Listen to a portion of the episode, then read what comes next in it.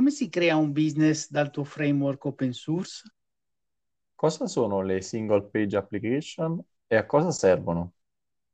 Conosciamo Giovanni Porcari, fondatore di Genropai.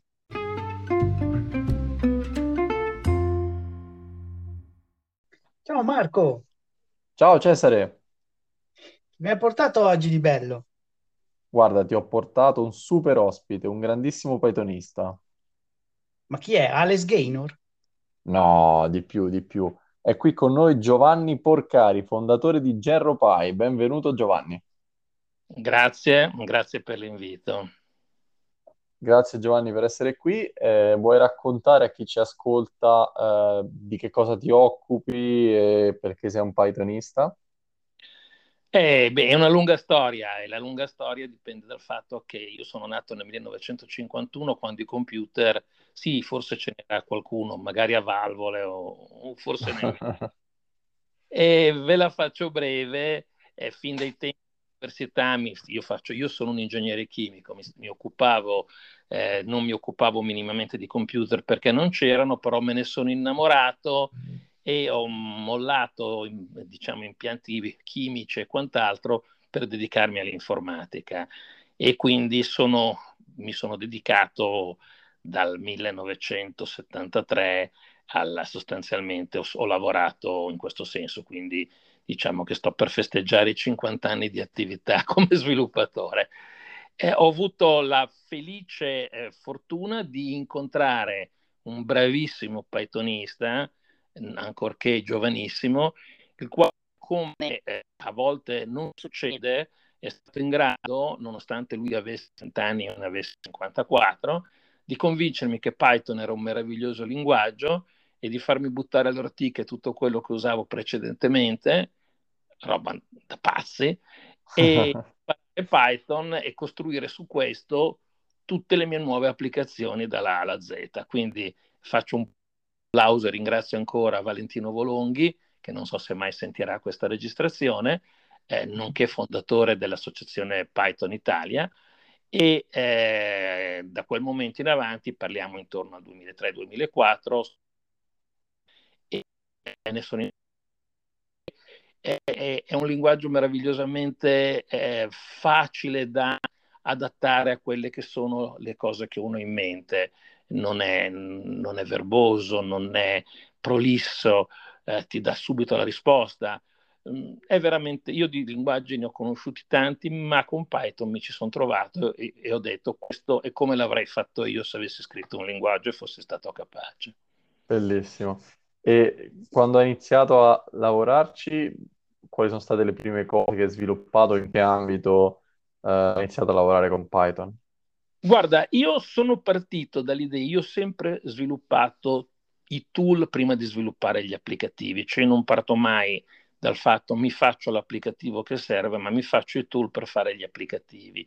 Io usavo precedentemente un linguaggio piuttosto brutto, eh, che era Pascal-like, che però metteva a disposizione dei eh, container di dati che, che, erano chiamati blob, e dava la possibilità di mettere delle variabili in modo sequenziale, leggere e scrivere questi blob con variabili di tipo testo, numerico e data. Questa cosa era assolutamente infelice perché mi ricordava quando si andava a scrivere in, una, in, un'unità nastro dei dati, bisognava recuperarli, era una cosa folle.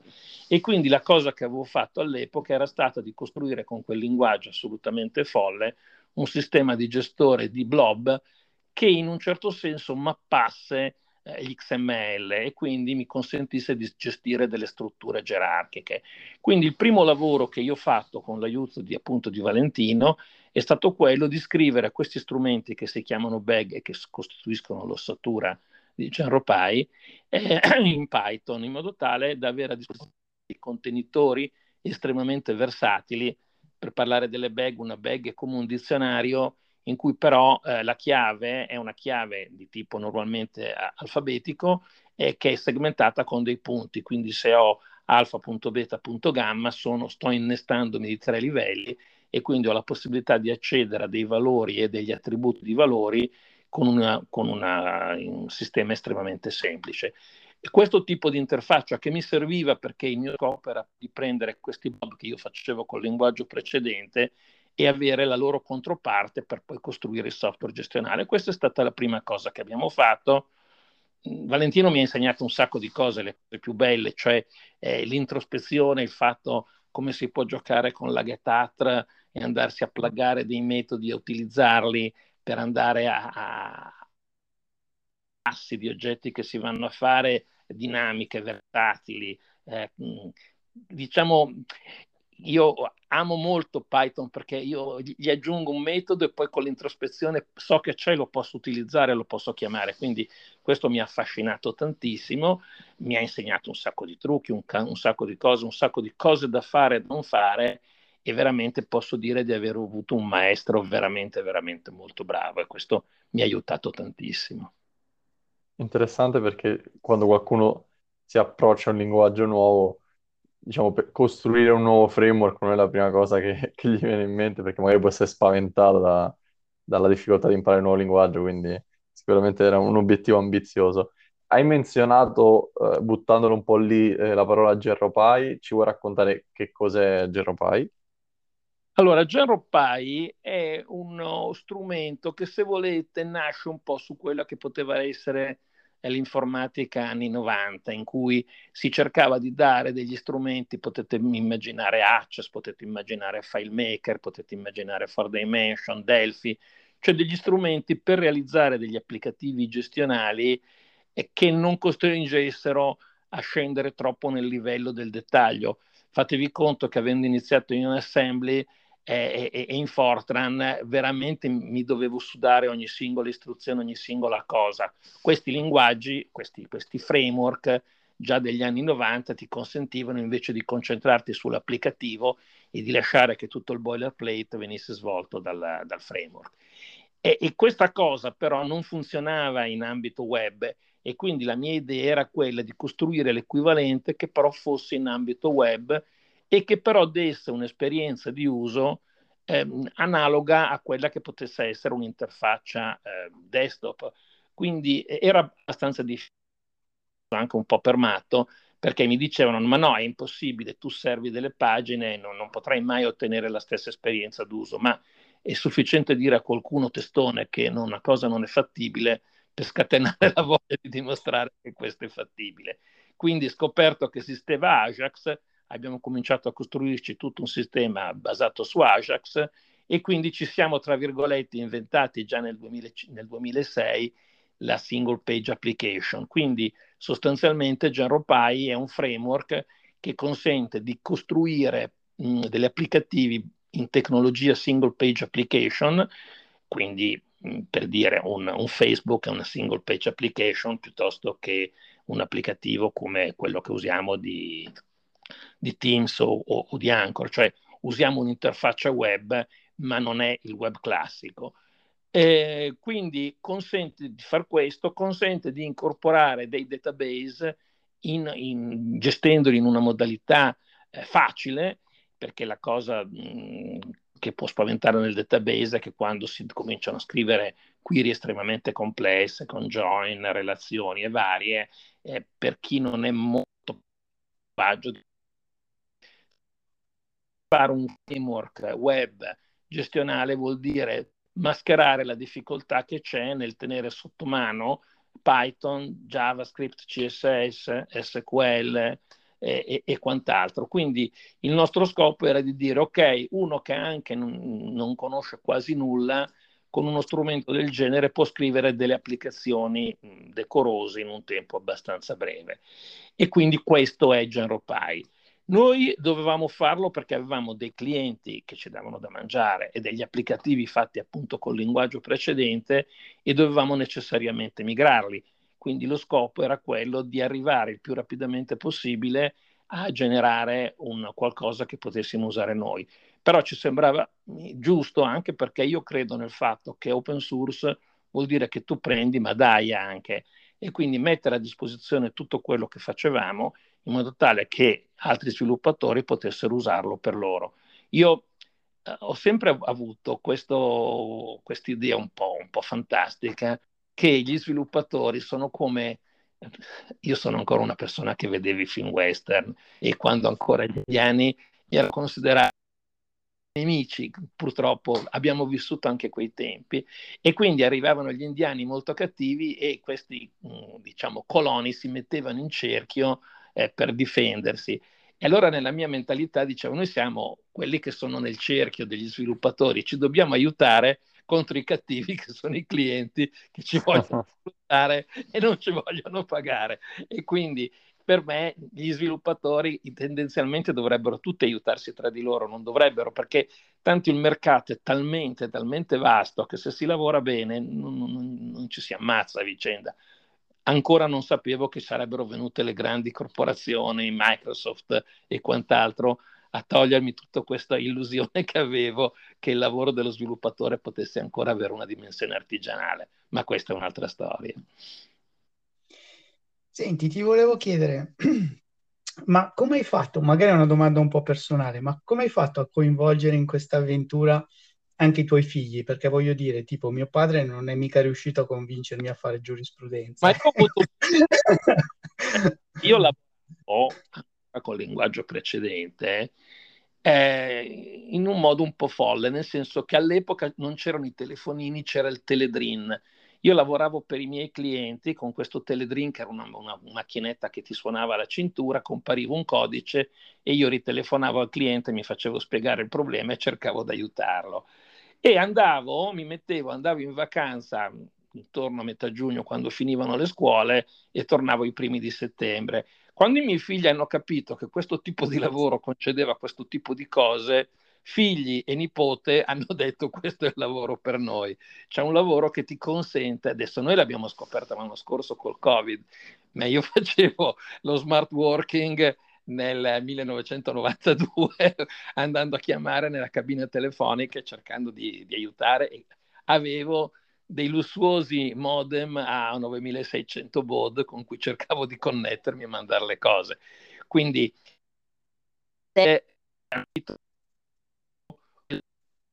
software che poteva essere divertente.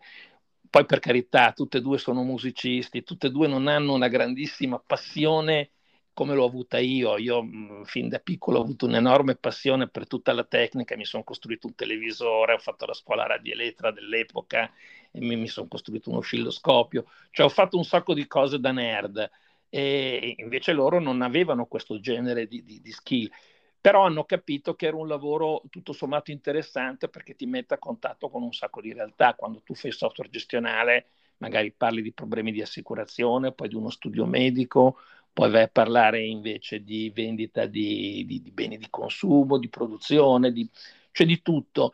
E quindi questo non ti annoia mai, mentre eh, il loro più grande incubo era quello di fare un lavoro noioso. Questo non è un fatto come lo facciamo noi, non è un lavoro noioso, è un lavoro che ogni momento è una sfida nuova, un'avventura nuova.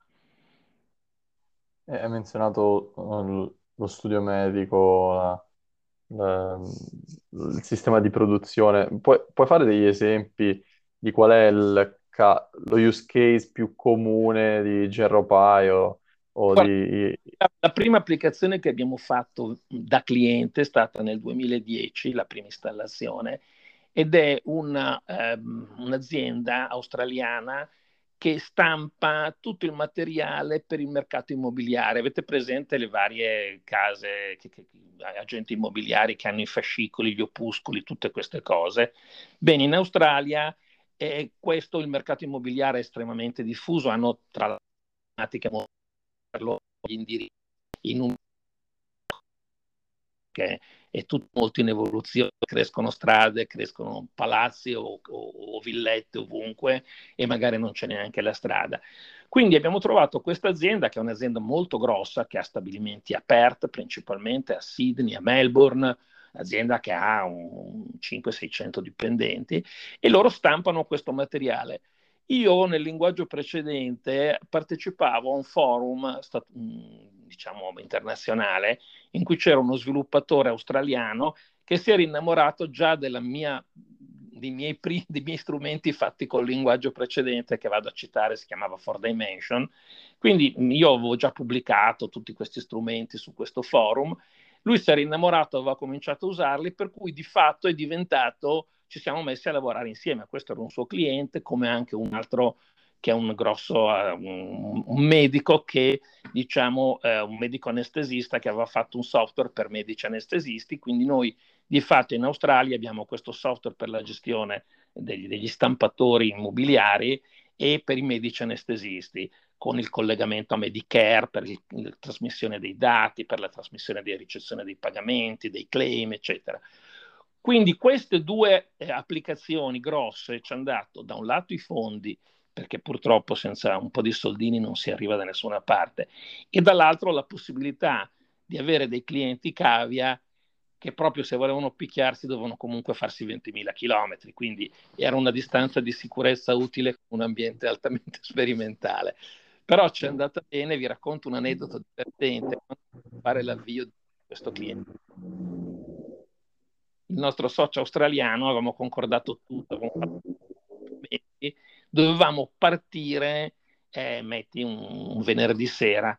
Questo al mercoledì ha fatto sul sistema precedente una vaccata per cui ha cancellato non so quante, quante scritture.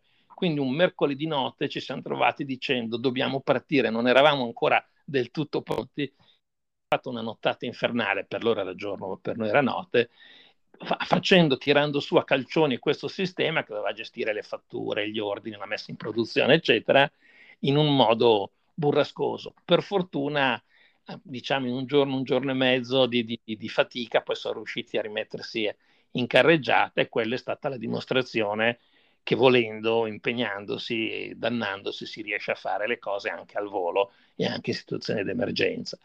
Eh, quindi questa è stata la partenza. Poi per quello che riguarda invece il mercato italiano, eh, principalmente abbiamo questo, questo gestionale, più facciamo software su misura. Software su misura vuol dire che se tu hai un applicativo particolare, per dire abbiamo un'agenzia letteraria per la gestione dei diritti d'autore, diritti cinematografici, eccetera, abbiamo una grossa casa automobilistica internazionale che fa la gestione eh, dei, di tutti i, i crediti eh, utilizzando GeroPy, quindi parliamo eh, del eh, gruppo PSA, quindi una, un, tutta la banca PSA si appoggia per la, per la, gestione dei crediti a questo. Abbiamo cioè, n, n situazioni, abbiamo una, una grossissima azienda eh, che ha stabilimenti in Italia, in Thailandia, eccetera, che si è affeggiata a noi per fare tutta tutta la gestione del, del, eh, della loro contabilità, fatturazione, ma non solo, magazzini, produzione, logistica e quant'altro. Quindi dato, tu... scusami, che hai parlato sia di piccolo studio medico a grande azienda, su una scala dei gestionali che possono andare dalla parte più in basso, che c'è il file Excel, fino ai gestionali più complessi, che possono essere, non so, SAP o Microsoft Dynamics. Eh, GRPy su quale fetta si colloca? GRPy, o ERPy? York, AirPy, eh, ti dico che il cliente grosso di cui ti parlava eh, ha dismesso un software che si vanta, si vanta nel suo sito 70.000 dipendenti in tutto il mondo e ha dismesso questo software, quindi eh, parliamo di SAP come, come dimensione, non era SAP ma dimensione SAP, ha dismesso questo per prendere AirPy. Cioè AirPy onestamente compete tranquillamente alla pari con SAP, con, con Oracle, con altri per quello che riguarda il mercato italiano.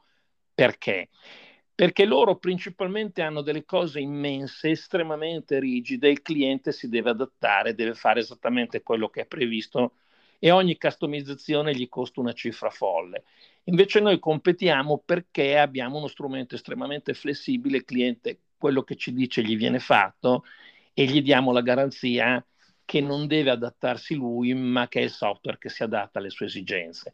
Quindi andiamo a cogliere questo tipo di realtà che non sono così frequenti, ma che comunque ci sono perché apprezzano il fatto di non dover cioè, molto spesso la realtà italiana è diversa dalla realtà americana dalla realtà tedesca, siamo, siamo diversi, siamo, siamo, fatti diversi, quindi un software progettato per funzionare bene in Germania magari funziona molto bene con i tedeschi, quando funziona con l'Italia ci sono sempre diciamo dei problemini e quindi ci poniamo in questa cosa però contemporaneamente noi gestiamo anche clienti estremamente piccoli ma anche per motivi di affezione. Molti clienti, mo, molte situazioni abbiamo anche sviluppato gratuitamente, diciamo pro bono, per persone che avevano bisogno di, di fare delle, delle, cose. Quindi abbiamo clienti eh, che sono una realtà con una o due persone a clienti che sono 6, 7, 800 persone che lavorano. Diciamo che scala molto bene perché? Perché siccome dietro principalmente teniamo PostgreSQL e mettiamo Python, eh, poi ci mettiamo tutti i vari server AWS che possiamo far scalare come vogliamo, non abbiamo grossi problemi. Hai parlato di flessibilità, eh, quindi la domanda è questa.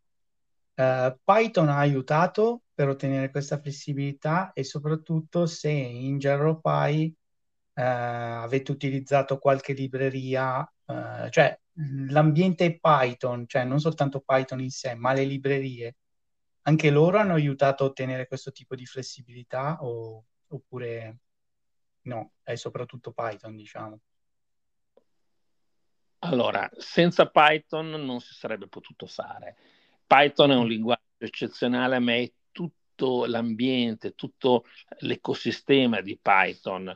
In Python qualsiasi cosa ti serva, eh, ce l'hai cioè io, non so, noi abbiamo un grosso gestionale per, per, per condomini e il nostro super amministratore voleva gestire tutti i documenti eh, che in ingresso in modo tale da poter mh, passare con lo scanner, fare l'archiviazione e, fare, e, e voleva anche fare l'OCR. Prendere, integrare un software di OCR e farlo è stato questione di una giornata. Eh, con un altro linguaggio sarebbe stato diverso, ma, ma, ma, ripeto, ovunque, in ogni momento io cerco Python più il nome di quello che voglio fare e quasi sempre trovo la libreria che lo fa. Poi magari come succede non è completa, non è perfetta, magari si interagisce con lo sviluppatore, si migliora, si adatta, però è, è una delizia, una meraviglia, cioè io in questo mi diverto molto perché nella nostra piccola community non arrivano tanto Pythonisti, arrivano persone che conoscono altri linguaggi. Poi quando capiscono cos'è Python dicono ma che roba meravigliosa è, come facevamo a vivere senza prima. Ecco, il fatto anche di convertire tanti non Pythonisti a Python è una grossa soddisfazione che ci prendiamo, perché non è solo per poi, ma proprio perché secondo me è bello quando prendi uno che dice ah no, io lavoro con questo che è bellissimo, poi glielo fai vedere e, e dopo due mesi scopri che, che, ha fatto quello che ho fatto io, ha mollato tutto e, e, ha preso e si è incamminato sulla strada tracciata dal buon Guido tanti tanti anni fa. Beh, in questo c'è anche un mito, cioè una leggenda metropolitana che, che sento nominare spesso da, uh, anche da colleghi o conoscenti non pythonisti che sono le performance di Python in realtà sono un po' eh, non adeguate a applicazioni più intense o scalabili. Voi avete mai avuto problemi di questo tipo? Qual è la tua opinione in merito? Quando tu riesci a scrivere un software che gira con quattro terminali, con una memoria centrale di 24 kilobyte, sai che questo non esiste.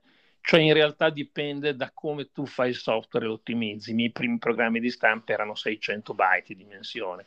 Cioè si tratta semplicemente di usare gli strumenti in un modo intelligente. Io vedo a volte che certe cose, ma mm, noi su un cliente grosso collaboriamo anche con, con, diciamo, con un'EDP interna e a volte andiamo a ottimizzare. Cioè io vedo una certa cosa eh, magari una, una, procedura che ci mette 3-4 minuti a girare, la riprendiamo in mano, facciamo due o tre cose e poi è istantaneo.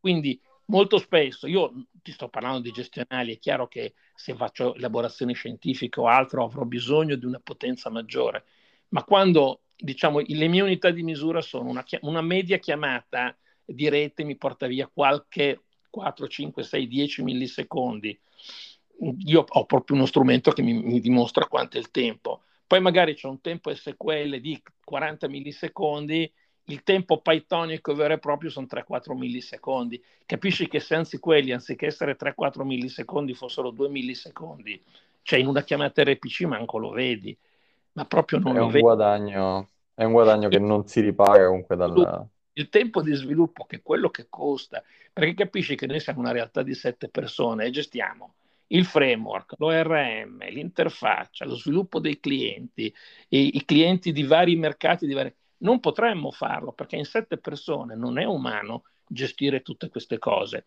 ma il, il il, praticamente tutti i nostri software sono identici al 95%. Io dico un po' come il DNA della scimmia, no? della zanzara e dell'essere umano sono uguali al, al 90%, il software degli anestesisti australiani e il software dei diritti d'autore italiani sono al 90% lo stesso software. Quindi capisci che ogni volta noi abbiamo da fare solo il 10% di differenza. Questo porta ad ambiente molto standardizzato, anche ad interfacce omogenee, per cui riesci anche a documentarle, a spiegarle bene. Se invece tu ogni volta, io a volte sento dire da sviluppatori, ah io il linguaggio lo scelgo in funzione dell'applicazione che devo scrivere. Io dico che questa è una cosa molto bella, molto eroica, ma molto poco economica. Invece se tu ti fai una, una struttura e poi quella stessa struttura la vendi a tante persone, ognuno è convinto che tu l'abbia scritta solo per lui, alla fine ti porti a casa un, un pochino di, di, di, soldini, anche se non è comunque i tempi d'oro di quando hai iniziato. Però è l'unico modo è di scalare dicendo io ho il framework e con quello faccio il mio business. Poi ogni volta devo lavorare molto poco per poter produrre il prodotto finale. Chiarissimo. Eh, avevo una domanda sul, sul settore degli RP, diciamo, di, di, medie dimensioni. Un trend di cui si sente parlare ulti- ultimamente sono quello dei framework uh, no code o low code, diciamo, per creare applicazioni semplici senza scrivere tanto codice, ma basandosi più su integrazioni native con terze parti e così via. Eh, è un, è un qualcosa di sovrapponibile a quello che fate voi? È un trend che tu vedi crescere o hai anche tu la stessa percezione che sia in crescita questo trend oppure è un po' una buzzword del momento? Bah, io penso che ora della fine, se tu vuoi scrivere del codice che possa evolvere, devi comunque avere sotto mano un codice vero e Python vi garantisce un codice vero manutenibile che porti in giro mettere su, su Git che poi cioè mm, non puoi non scrivere il codice. Noi eh, con Jaropai abbiamo un, un, un, quello che si chiama il package manager che praticamente tramite delle interfacce mi fa costruire il model mi fa mi costruisce delle forme, eccetera. Però spieghiamo chiaramente che è un primo calcio d'avvio, ma poi uno il codice lo deve scrivere, ma non perché eh, è una cattiveria, ma perché alla fine fai molto prima fare un search and replace quando devi rifattorizzare qualcosa che andare in mille, in mille pagine in modo manuale e, e, lavorare come un dannato per, per correggere delle cose in duemila punti diversi. Quindi il codice è importante. Eh, secondo me la cosa che io ho notato a livello di framework, che ci sono molti framework che hanno un basso gradino d'accesso, cioè tu riesci molto rapidamente a fare cose semplici, ma quando si cominciano a complicare le cose o non sono in grado di farle e quindi ti dicono no, questo non si può fare, oppure se devi farlo è veramente devi buttare via tutti gli automatismi e rifarti tutto da capo faccio un nome che tutti conoscete, Django. Django ha un admin molto bello, molto carino, ma al di fuori dell'admin devi farti tutto. Jaropai invece ha, un, ha, un, ha, una modalità di approccio che dice io le stesse cose, chiamiamole così, dell'admin le posso usare nelle applicazioni in 1000 punti e riesco a ottenere eh, la flessibilità di eh, blocchi di codice estremamente potenti che però richiamo con tre linee di codice. Quindi io se metto un'istruzione che è plain table handler il nome della table, in realtà questo poi si traduce nel creare una griglia, creare una form, fare tutto un sacco di cose che richiamo con poche righe di codice. Ora qual è il problema? Che questi approcci spesso portano a un prodotto che dice sì, così, ma non posso fare niente. Invece noi abbiamo preso la decisione che devo potersi fare una cosa semplice ma devo poter andare a customizzare qualunque aspetto e qualunque punto di quello che produco con poca fatica.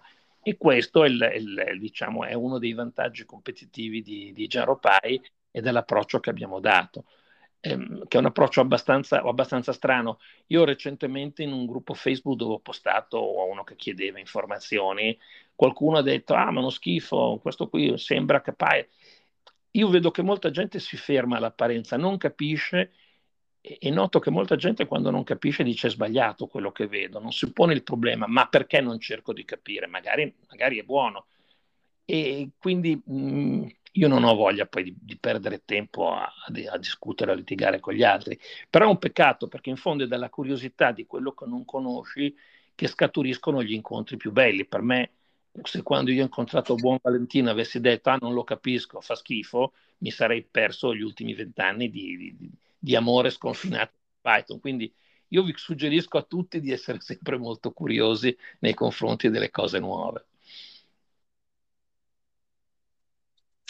Eh, volevo chiederti, hai parlato che eh, cioè comunque diciamo GenRoPy è un uh, framework in, molto, che va molto bene cioè eh, in qualche modo puoi customizzare qualsiasi aspetto di GeoRoPy e comunque puoi essere in grado di fornire un prodotto finito, diciamo, lavorando il 10% del codice.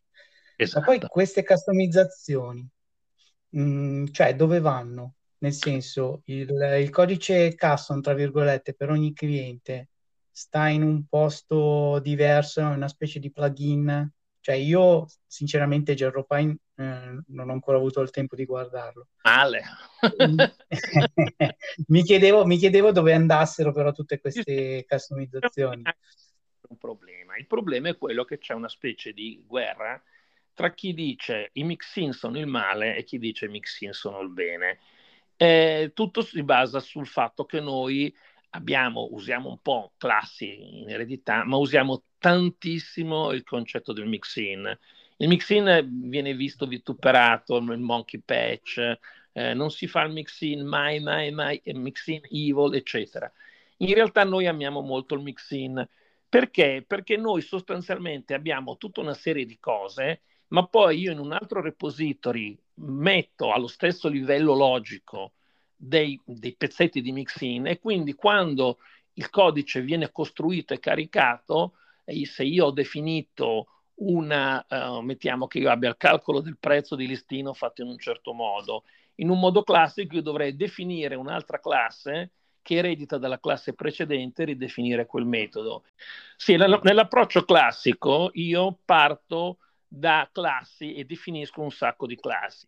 Noi abbiamo questo concetto di mixing che poi possiamo andare a vedere, per cui sostanzialmente eh, nostro, la nostra applicazione è strutturata in package, quindi se ho un package, un package che si chiama FAT e dentro c'è una table e questa table mi definisce 23 campi e io voglio modificare uno di questi campi, non faccio altro che da un'altra parte mettere un'altra definizione di questa classe dove metto quel campo ridefinito ed il sistema di mixing interno quando la macchina parte fa sì che vengano costruiti e vengano spalmate queste modifiche. È un po' come se il, il, paragone che io faccio quando cerco di spiegare la cosa è come un progetto dove c'è l'architetto che disegna certe cose sulla mappa, poi passa al padrone di casa, il quale dice no, ma non piace questo e fa delle correzioni, poi passa alla madre che corregge delle cose sulla cucina, poi passa ai figli che si modificano delle cose, poi viene dato ai muratori che lo costruiscono.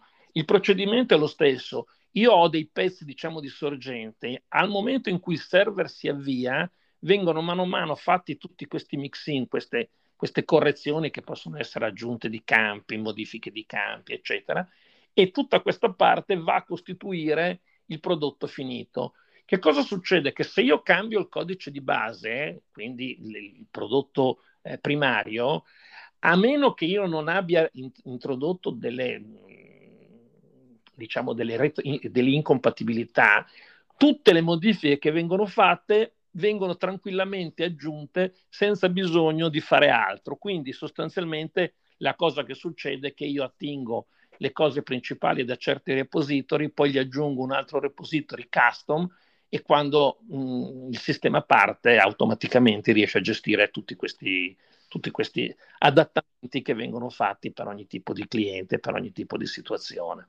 Diciamo, sembra un po' difficile da spiegare, lo è, però alla fine si capisce anche abbastanza bene, con qualche esempio si riescono a, a spiegare queste cose.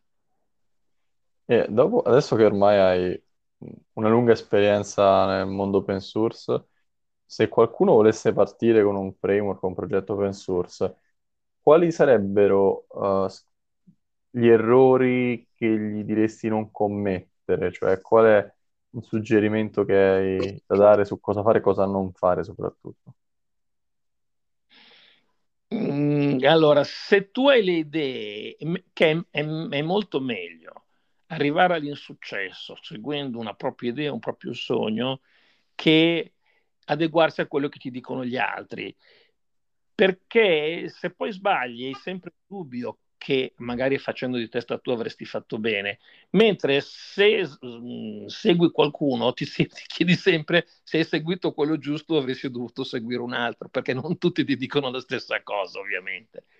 E poi è chiaro, io sono stato un privilegiato perché?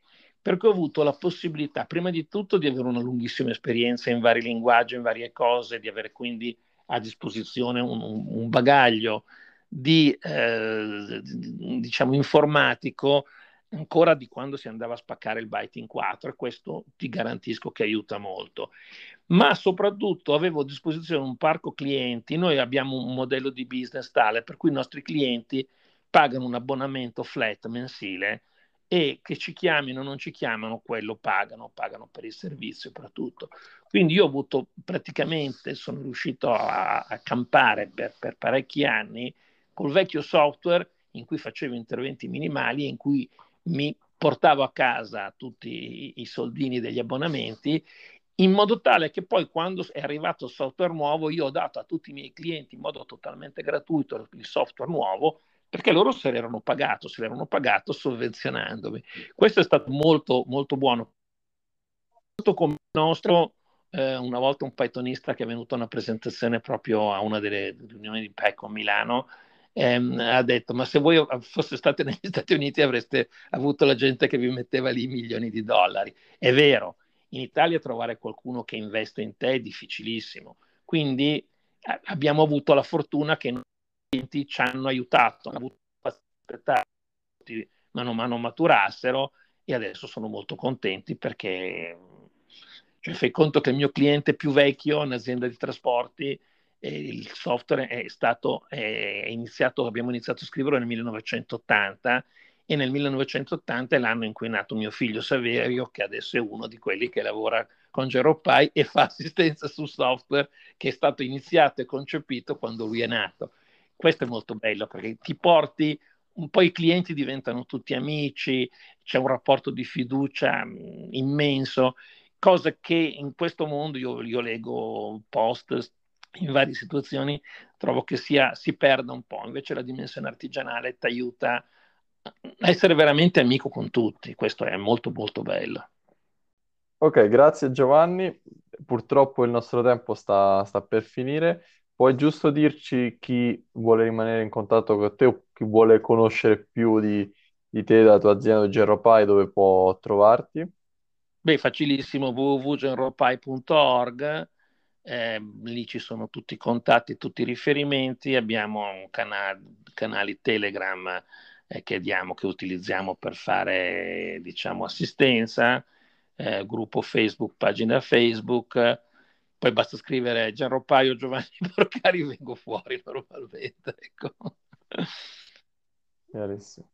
Grazie Giovanni e grazie a tutti gli ascoltatori. Ciao. Grazie, grazie, grazie. Ciao, ciao. Ciao.